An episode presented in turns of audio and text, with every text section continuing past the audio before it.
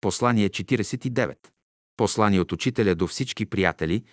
Изворите трябва да извират, реките да текат, тревите да растат, а човек да мисли и разсъждава и да върши волята на своя небесен баща. Неговата любов да му бъде закон, волята Божия, Царството Божие, славата Божия, цел в него самия. Много листа ще окапят, много черупки ще се смъкнат, докато душата достигне своето съвършенство.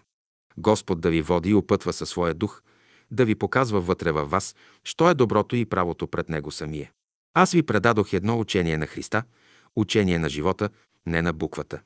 Учение не на сектантство, а учение на мъдрост и любов, което може да обнови целокупния живот.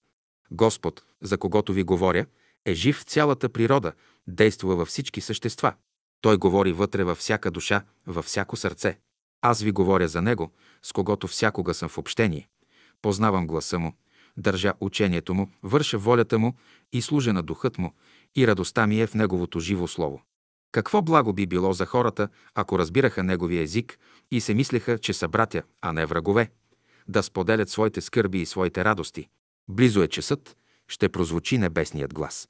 Имайте мир и търпение, всичко добро ще уреди Бог, ще възкреси, ще оживи. Ще бъде едно стадо, един пастир на живота. Благословението на Христовия баща отгоре да почине върху всички, които призовават Неговото име на всяко място и време. Варна, 20 август 1917 година. Подпис на учителя. Изпраща се за Петровден, 1972 година,